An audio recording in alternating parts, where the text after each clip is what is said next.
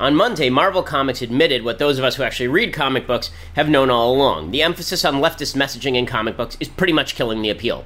David Gabriel is the vice president of sales at Marvel, and he said that comic book retailers were reporting a drop-off in interest in the new diversity-oriented comics. He said, quote, "What we heard was that people didn't want any more diversity. They didn't want female characters out there. That's what we heard, whether we believe that or not.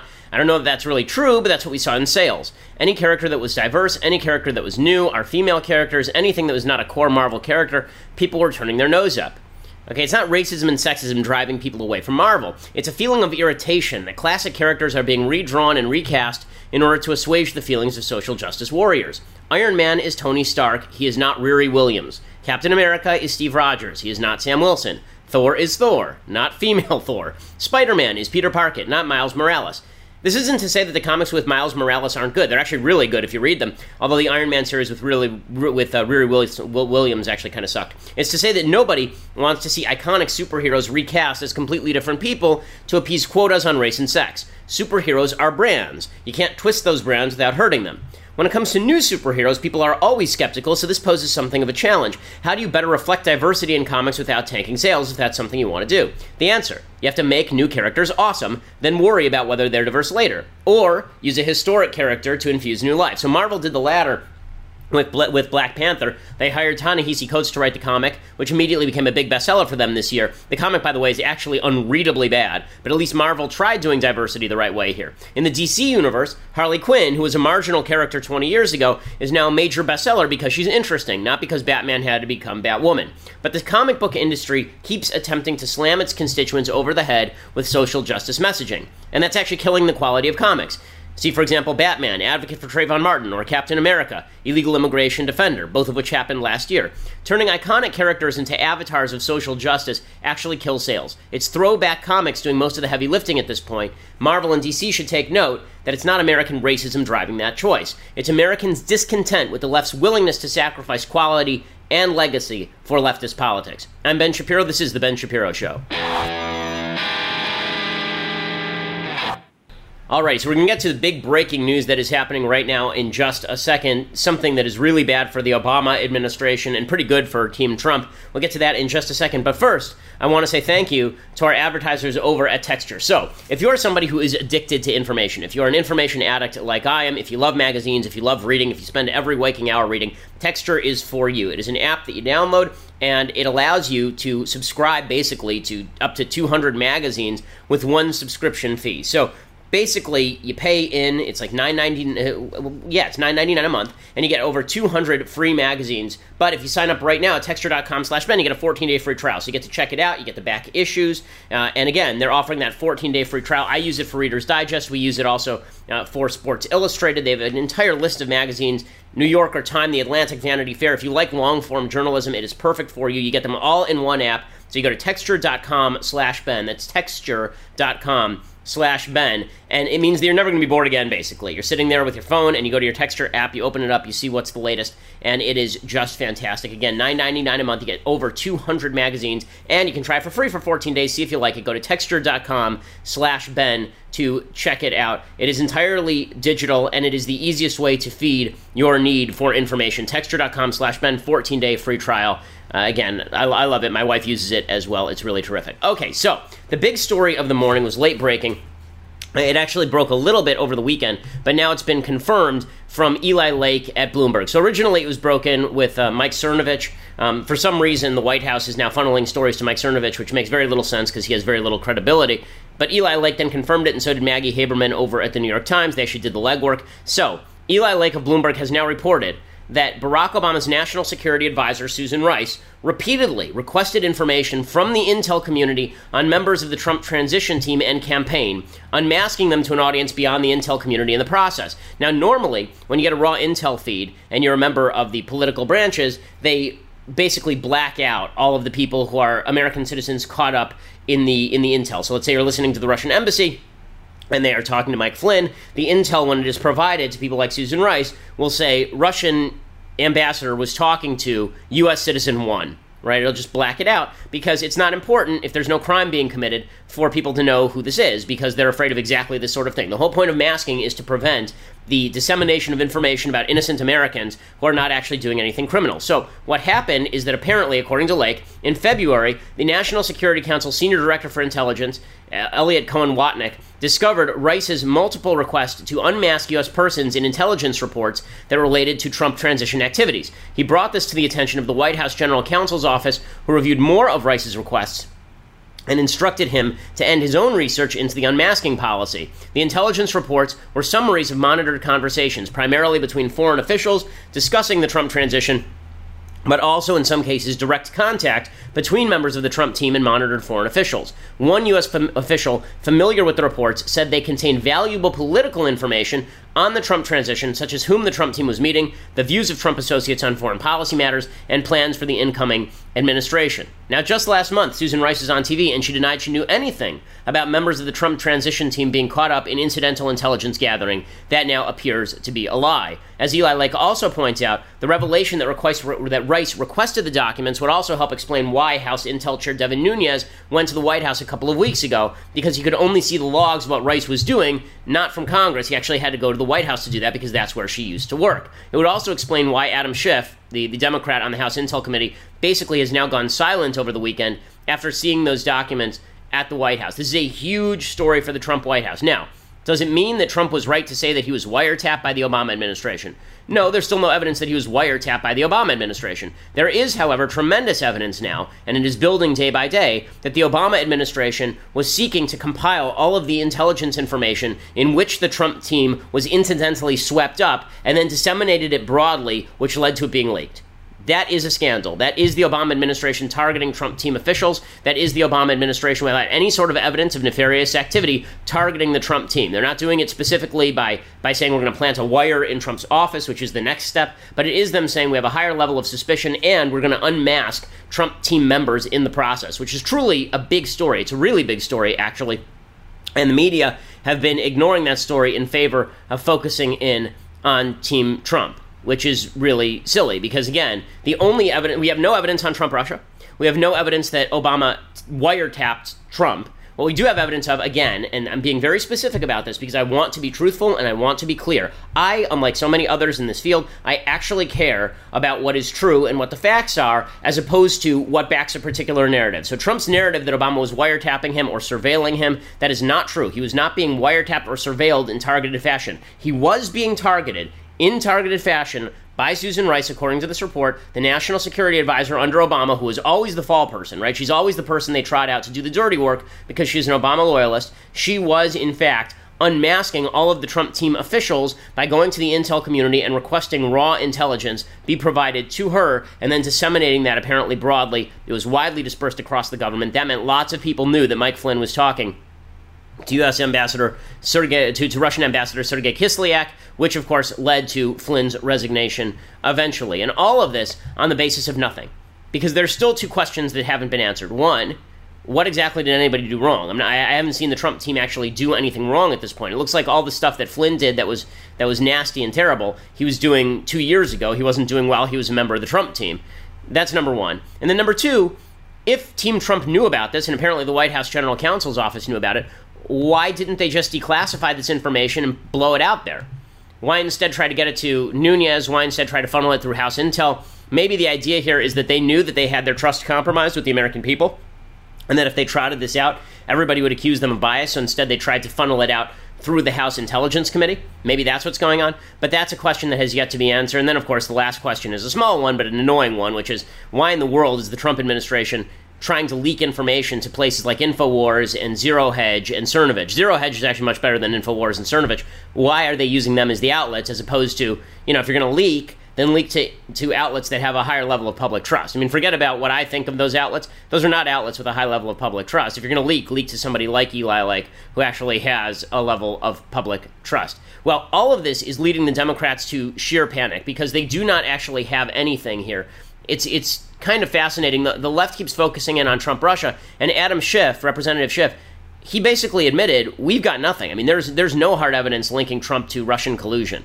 Is whether or not there was collusion among members of the Trump campaign or surrounding the Trump campaign, Trump advisors. Can you say definitively that there was collusion? There were people affiliated with the Trump campaign who were working with Russians to time the release of damaging information about Hillary Clinton that had been, that had been hacked either from John Podesta or the D N C? Uh, I don't think we can say anything definitively at this point. Uh, we are still at the very early stage of the investigation. Now, the only thing I can say is that it would be irresponsible for us not to get to the bottom of this. Uh, we really need to do, we really need to find out exactly what the Russians did, because one of the most important conclusions that the intelligence community reached is that they are going to do this again to the United States. They're doing it already in Europe.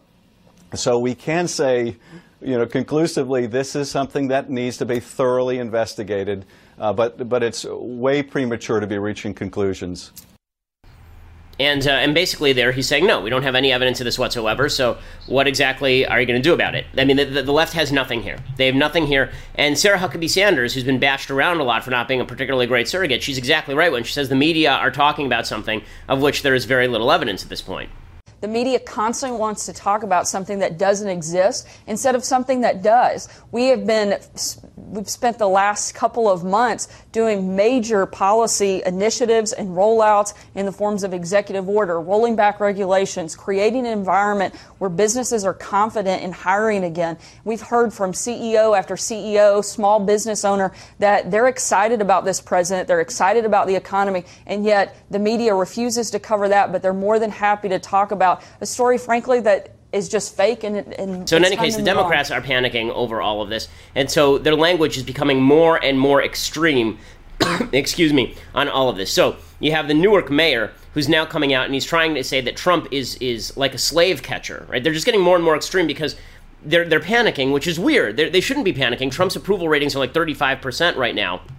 But by the same token, there's nothing that they've got on Trump that's hard evidence. They actually, this is the thing, they're not content to live with Trump being an unpopular president. Instead, they are trying to go for the kill shot, and they don't have the kill shots. So they're becoming more desperate. So here are the Democrats struggling. Here's Newark's mayor saying that Trump is basically like a fugitive slave catcher. Well, I think that them targeting sanctuary cities is a way uh, for them to tell mayors and other folks, uh, you know, around the country, uh, one, that they're sticking to uh, what, what I think is a very unconstitutional and un-American policy, uh, and uh, trying to intimidate us uh, into being what I've called fugitive slave catchers, to run around and do their bidding uh, in our cities. And if we refuse to do that, Uh, then it makes it difficult for them to, to continue their policy, because they don't have the resources to kind of run down all of the uh, undocumented residents uh, locally. The desperation is setting in. That is pathetic. Okay, the fact is that illegal immigrants are not slaves in the United States who are attempting to escape bondage, which is against both God's law and man's law. Okay, the idea that people who are coming into the country illegally and we don't know who they are, that you shouldn't be helping out the feds to figure out who they are, that's just absurd. But this is the this is the language that is escalating now. The Democrats think that because Trump won, their answer is to escalate their language. They don't understand that the reason that Trump won, I just spent some time in Pennsylvania, and I just spent some time in Indiana, and I just spent I'm spending time now in Florida. The reason that Trump won is because there was a whole group of people in America who feel like they were forgotten by the Democrats because the Democrats were too focused on inflammatory language, dividing American from American, to worry about their jobs, to worry about their lives. That's the reason why Trump won. But the Democrats are thinking, they're looking at Trump, and instead of seeing that Trump appealed to a certain number of people who felt forgotten by the Democrats, instead they they think that Trump won because Trump was loud, and so they're just getting louder. So here's Nancy Pelosi getting even louder and more obnoxious. Well, the, it, it's always been Paul Ryan's agenda. Uh, if you look at the Ryan budget of the last couple of Congresses before now, you will see that the, the agenda... When did Donald Trump sign on to that?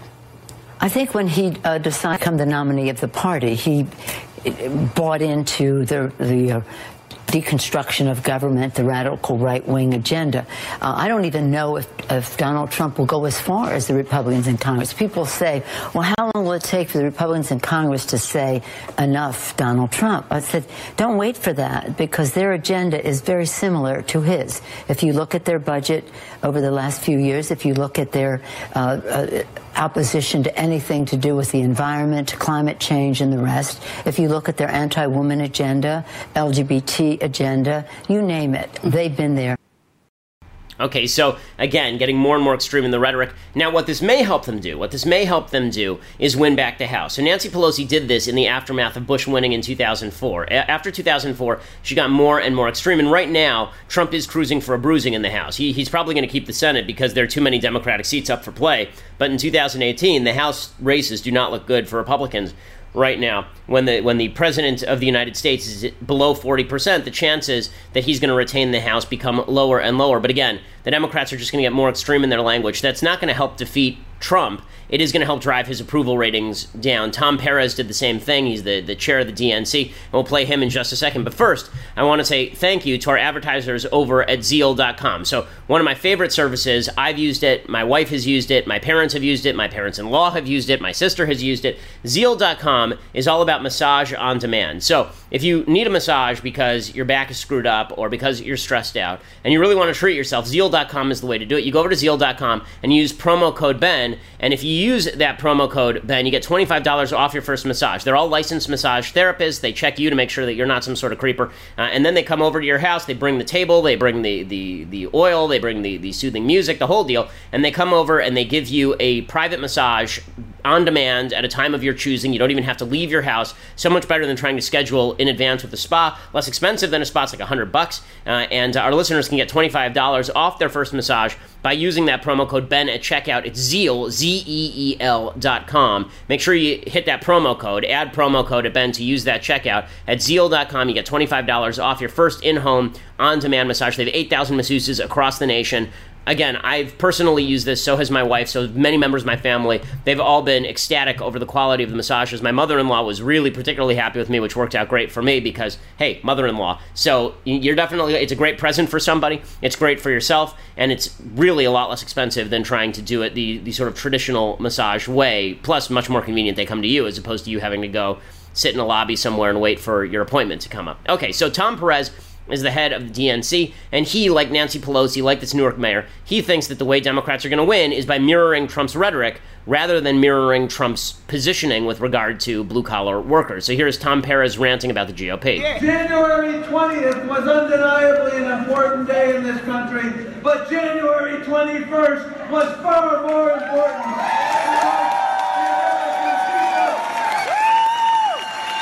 Especially women.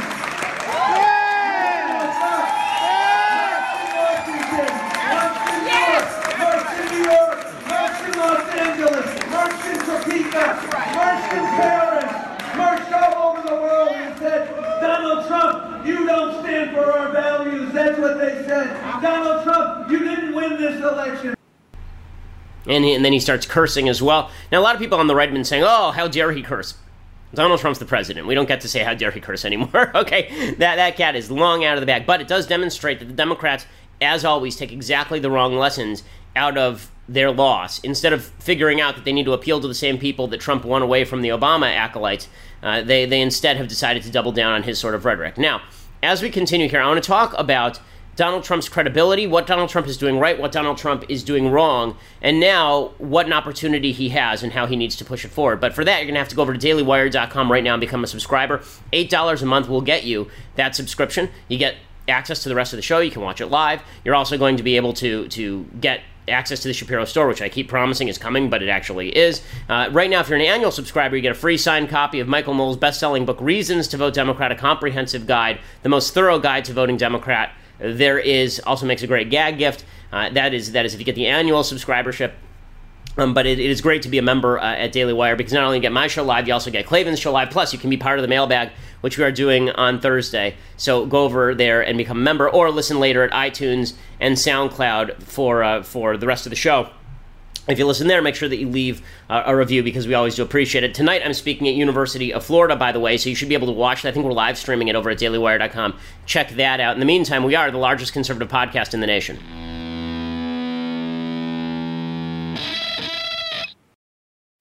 So, what's working for Trump and what's not working for Trump? So, the scandal that shows that the Obama administration was clearly targeting Trump transition team members, gathering information, unmasking the Trump transition team, obviously good for Trump, and undercuts the credibility of the media, because the media have basically been ignoring this thing, undercuts the credibility very clearly of the of the Obama administration and the Democrats. So, what Trump has to do now is he has to increase his credibility with the American public. The way to increase his credibility with the American public is to basically shut up. If Trump could shut up for five minutes, he would increase his credibility with the American public multiple fold, multiple fold. And the reason for that is because a lot of the people he has working for him are just terrific. A lot of the people who he has picked are great. Nikki Haley over at the U N is terrific. We played her clip earlier by accident. She was talking about how nobody at the U N is talking about Trump's tweets. Trump isn't telling me what to do.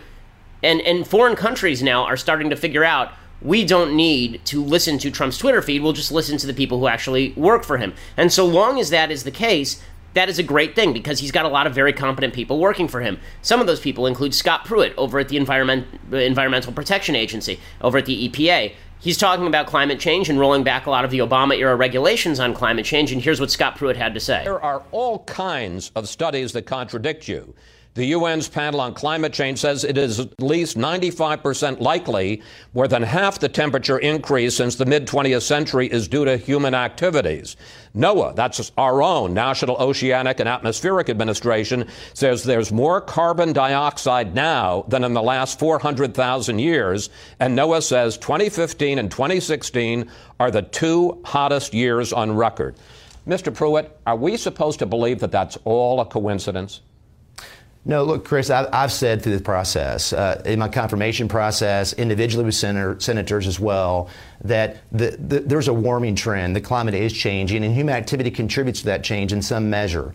The, the real issue is how much we contribute to it and measuring that with precision. But then also, what is the process as far as response? What can we do about it? The tools in the toolbox to address the C O two issue. Uh, and, and you can't just simply, from an E P A perspective, make that up. You can't do what the president did pre- previously with the Clean Power Plan, President Obama and his administration, to simply reimagine authority. That's why we have a U S Supreme Court stay against the Clean Power Plan. That's why President Trump is dealing with that regulatory overreach and charting a new path forward to deal with these issues within the framework but, of the but, Clean Air Act. Sir, you- And and so the question is that, that Wallace follows up with is, are you denying the science? No, he's not denying the science. He's suggesting that it's up to the legislature to actually make these rules. If they want to vote in favor of quashing industry, then it's up to them. It's not up to the E P A to unilaterally start quashing industry on the back of power it was never delegated. So there's a delegation of power issue. There are some scientific questions about the sensitivity of the climate. There are questions about how much of climate change is due to human activity. Even if we say that half of climate change is due to human activity, that does raise the question as to the slowing of climate change in the last fifteen years. They say that twenty fifteen and twenty sixteen are the hottest years on record.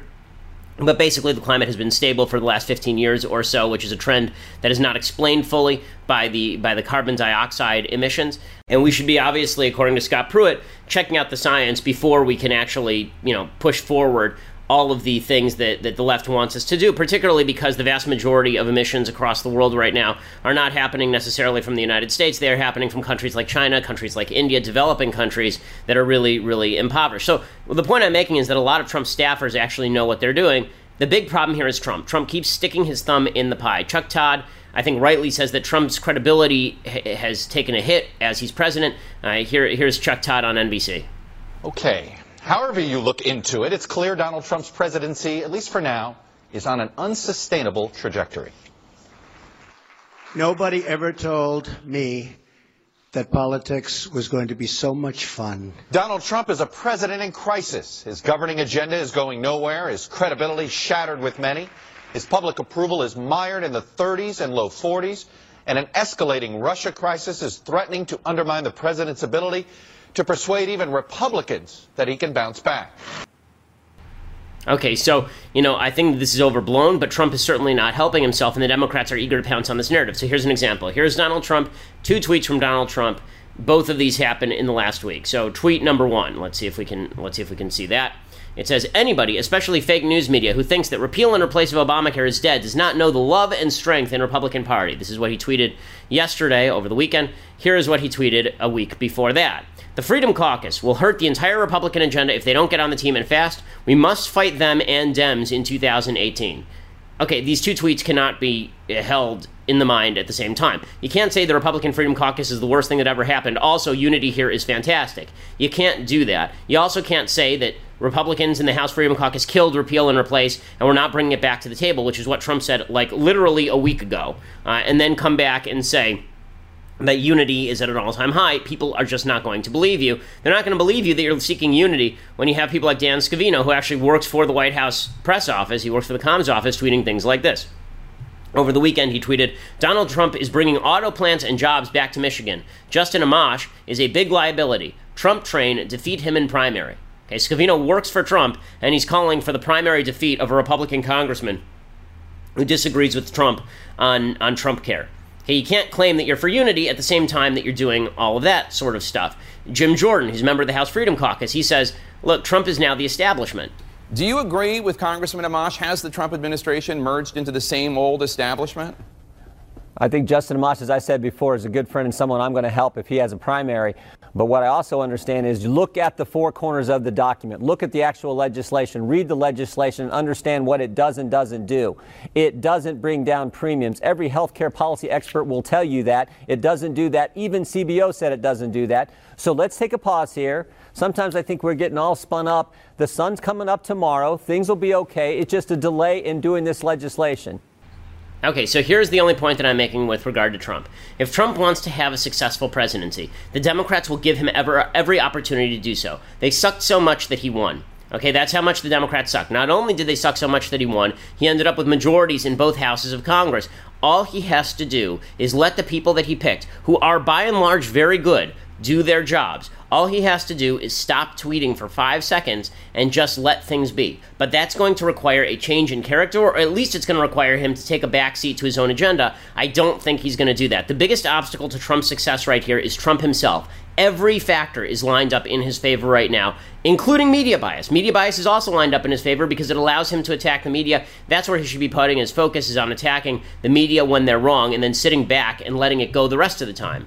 It's just foolishness to engage the way that he is in in this sort of back and forth with himself. It's not going to help him in any real way. Okay, time for some things I like and some things that I hate. So things that I like, I'm um, doing classic French literature since we did um, since we did some uh, classic literature, I think, from America. Uh, we did some classic plays a couple of weeks ago. So Uh, the Hunchback of Notre Dame, the, of Notre Dame. This is the this is the original book, um, not the not the Disney movie, which actually I've never seen. I've heard it's pretty good, but the original book, The Hunchback of Notre Dame, is a really good book. Victor Hugo is a terrific writer, um, and uh, and The Hunchback of Notre Dame is is a critique uh, in large measure of the Catholic Church and what he saw as the the overweening. Uh, the overweening arrogance and nastiness of a hypocritical Catholic Church in France. So it is not a pro-Catholic Church book, um, but it is a, a very moving book. It's in a very it's a very effective book. It's a very well-written book. Uh, the ending is not what you will see in any movie version. In all the movie versions, there's sort of a happy ending where Quasimodo lives and Esmeralda lives and everybody is happy, dappy do. That is not how the book ends. The book is a wildly depressing book. Uh, so just know that going in. Uh, but it is well-written. I think it's better written than Les Mis. I think it's better book than Les Mis, um, but uh, that's uh, that's the thing that I like for today. Actually, other thing that I like, I may as well mention it now. Uh, last night I watched Silence, so I actually did see the Martin Scorsese film Silence last night, uh, rented it, and I think it's the best thing Scorsese's ever done. I think it's really well directed. I think it's really well acted. I think it raises important questions about faith. I don't, I think that the final shot of the film, which is supposed to sort of let the priest in question off the hook, Uh, is a problem for religious believers. It makes it more of an anti-religious film than a pro-religious film, but the entire film is basically about base, why, why do good things happen to good people, why do bad people prosper. Uh, the, it's based on a book uh, about these these Itali- these Portuguese priests who are trying to infiltrate Japan and convert people, and the Japanese government, which is trying to stop the infiltration of Christianity. And they murder Christians, uh, and they crucify them, and they drown them, and they torture them. And half the movie is basically Christians being tortured and this priest being blackmailed into giving up his faith in order to stop the torture of other people. And what does he do? And it's, I don't want to give away the ending, uh, but I can say that the, the entire film is very moving. It's very gut-churning. It's not something you want to watch twice, but I think that it asks some important questions for people of faith, even if it comes up with some of the wrong answers about the nature of faith and the public expression of faith, because I think that, and not to give anything away, but it sort of suggests that private faith is more important than public expression of faith, and I don't think that that's actually true. I think that the opposite is in many ways more true. If you want to have a, a functioning society, if you want to have a society in which values are held in common, then you actually need to publicly express your faith. It's not enough for you to believe your religion. You actually have to act out the principles and values of your religion in public life without forcing other people to do so. Okay, things that I hate. So... over the weekend, uh, I saw the movie Life uh, with Jake Gyllenhaal and uh, Rebecca Hamilton and Ryan Reynolds. So uh, I don't want to give any of the... Uh, Re- Rebecca Ferguson, sorry. Uh, Rebecca Ferguson. I, I don't want to give away any of the spoilers from the film. Uh, it's basically a remake of Alien with a few twists. Uh, and it's it's well made. Uh, there, there's... You know, it's kind of dumb. There, there, there are a bunch of plot holes. Things where you think, there's no way they would build a space station like that. You know, you, you can tell from the... We can watch some of the preview, and then I, I won't give away any spoilers, but I'll talk about what's in the preview. No man can fully grasp how far and how fast we have come. There is no strife, no prejudice, no national conflict in outer space as yet. Its hazards are hostile to us all. Its conquest deserves the best of all mankind. And its opportunity for peaceful cooperation may never come again. That's it.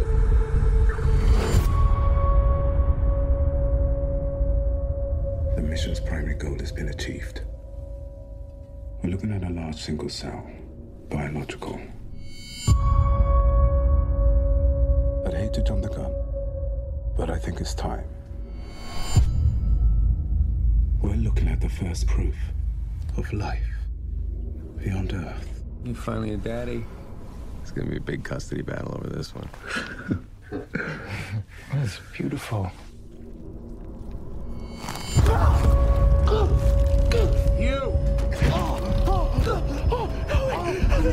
No, no, you're not going. Get your goddamn hand off! What are we gonna do? There's a man! That call is out the window! And you're quarantined! Okay, so as you can see, the alien is not good. Uh, the alien is not your friend. So the, a couple of things that are funny about the, the trailer is that everybody just assumes, you know, they find a single-celled organism uh, that they quickly spur to multiplying, and it becomes a creature. Um, but they say that this is proof of life. How funny! I'm, I'm, I was I was told by the left that a single cell, uh, a fertilized egg, which is more than one cell. I, I was told that the that the, the the left thinks that that's not life. So apparently, if we found it in outer space, it's life. But if we find it in a woman's uterus, then it is not life. So that's number one. Number two, uh, the, the film itself um, is uh, it's it's about a creepy monster in a spaceship with a bunch of people, and then there are a bunch of questions as to like why people act the way they do, uh, why are they unable to stop what is basically a uh, a relatively small-sized alien from destroying everything, um, and then it's got an ending that is uh, it's a crowd pleaser, uh, and I will not tell you whether I'm being sarcastic or not until you've actually seen it. Um, it's not a faith-based movie. It is, it is definitely a nihilistic film, and the whole point of the film is nihilistic. So I guess in that sense, you know, there's one point where they say maybe it'll teach us more about the meaning of life, and apparently the meaning of life is death, so that's really exciting. There are a bunch of people who had said that it was actually going to be the prequel for Venom, um, which would have been hilarious, but I don't think that that is true. Uh, it was not a movie I liked. It is a movie that is well-made, it's well-acted, um, it's a rental. I, I don't think that's something you have to see in the theaters. Okay.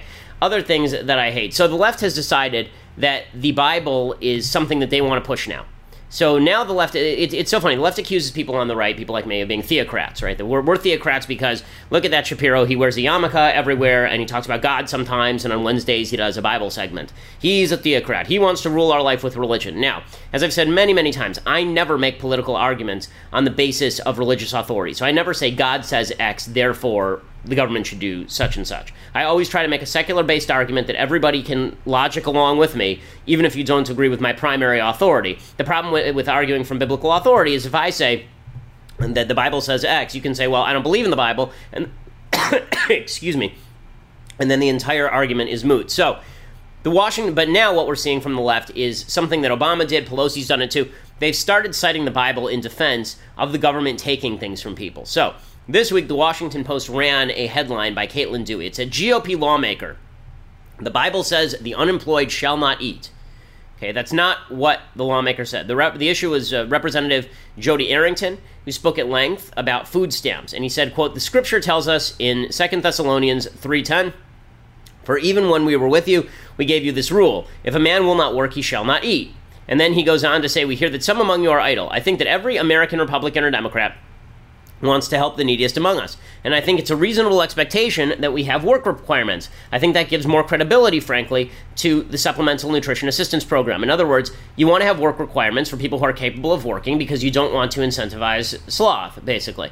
But this was not good enough for the Washington Post. They suggested that biblical conservatives thought that unemployed people who are unemployed for whatever reason were against helping people who are unemployed. Meanwhile, over at the New York Times, Nick Nick Kristof, who is about as religious as as the lamp behind me, uh, he said that he, he wrote a whole column called "And Jesus Said Unto Paul Ryan," in which it's it's so funny how the left's ideas of parody are really just idiocy, where he rewrites a bunch of biblical episodes from the New Testament and and makes Paul Ryan make uh, basically talk back to Jesus. So, for example, he says, a woman who had been bleeding for twelve years came up behind Jesus and touched his clothes in hope of a cure. Jesus turned to her and said, "Fear not, because of your faith you are now healed." Then spoke pious Paul of Ryan, "But teacher, is that wise? When you cure her, she learns dependency. Then the poor won't take care of themselves, knowing that you'll always bail them out. You must teach them personal responsibility."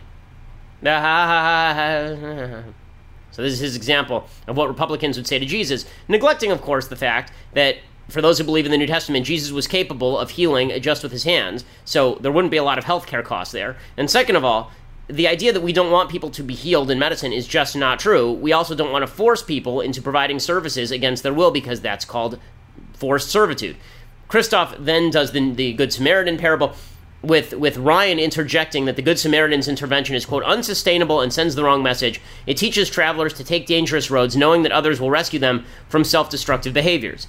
Okay, number one, uh, again, that is not anything like what conservatives would say about the parable of the Good Samaritan. They would say that you have somebody who is helping somebody out in a private way, and they should do that because that's a good thing to do, not that somebody on the road should be forced by the government to help out the guy on the road, because that's not quite the same thing.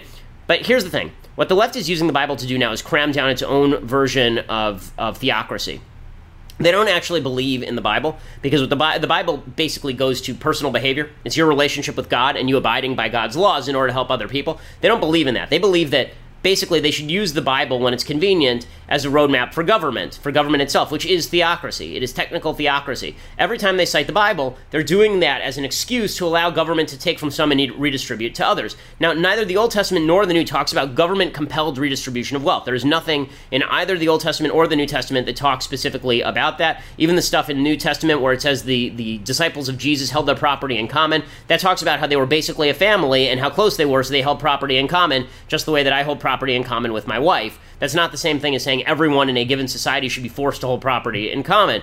Even the passage of Leviticus in, in Vayikra that requires farmers to leave a corner of your field uncut, it doesn't require the farmer to actually go down, cut the corner of the field, and then hand it to the poor. It requires the poor to come and pick the sheaves off the stalks, and then it requires that, that it's it's not actually a large amount. It's like one sixtieth of the field. There's not even a specified amount in the Torah as to what the corner of the field is, like how big it is, so the rabbis later specify one sixtieth of the field, but there's no enforcement mechanism. It never says in the Torah that if you don't do this, then you are punished with X. It's not part of the criminal law. There's a bunch of stuff in Vayikra that is criminal law. If you don't do X, then you're punished with Y, but that's not part of it. Here's the bottom line. The founding view, the conservative view of religion, is that voluntary religious practice and community fills the gaps so that government does not have to. That is the purpose of voluntarism. The left does not like those communities, so instead what it says is that religious communities are bad, but we'll take the rules that we like from the Bible and then we will cram them down using government. So they want government to provide a substitute for religious communities, as opposed to conservatives who want communities to provide a substitute for the government. And that is never going to work. When government fills the gap that religious communities used to take, you're removing the other side of the equation. If I'm reliant on my religious community, and I go through a hard time and I rely on the religious community, the idea there is that I know I'm taking something from my friends and family, and I don't feel good about that, and I want to contribute back. When government provides you a quote-unquote entitlement, there are no entitlements in a religious community. There aren't. Right? There's just giving and receiving. There's no entitlements. Once a government labels something an entitlement, you do have the moral hazard, which is, I don't know the person I'm taking money from. It's just coming from some nameless, faceless government, so I'm not doing anything wrong in taking it, and I owe nothing back when I actually do take the money. And that's a huge problem. But again, the left ind- endorses theocracy rather than voluntary religious practice, but only in certain cases, right? They'll say that it's theocracy for me not to serve a same-sex wedding if I'm a baker, but it's not theocracy for them to cite the Bible in removing money from me and then redistributing it. which is pretty amazing. So next time the left says that the theocrats are all in the Republican Party, they're all in the right wing, uh, just point out to them that the way that the left uses the Bible, the Bible in the United States is actual theocracy. The way the right uses the Bible in the United States is as a way of living private life and creating virtue in private communities so that the government cannot become an overbearing, ter- uh, an overbearing tyrannical body. Okay, so that brings us to the end of today's show. I know it's a little bit short, but don't worry, we will be back tomorrow. I'll be back in L A tomorrow. Tonight, we're supposed to see some action at University of Florida. Some protesters are supposed to show up. I guess we have a crowd of at least one thousand people, so that should be a lot of fun. Uh, and we'll try to live stream it over at our Facebook page on Daily Wire. I think that uh, Young America's Foundation is also live streaming it, so don't miss it. I'm Ben Shapiro. This is The Ben Shapiro Show.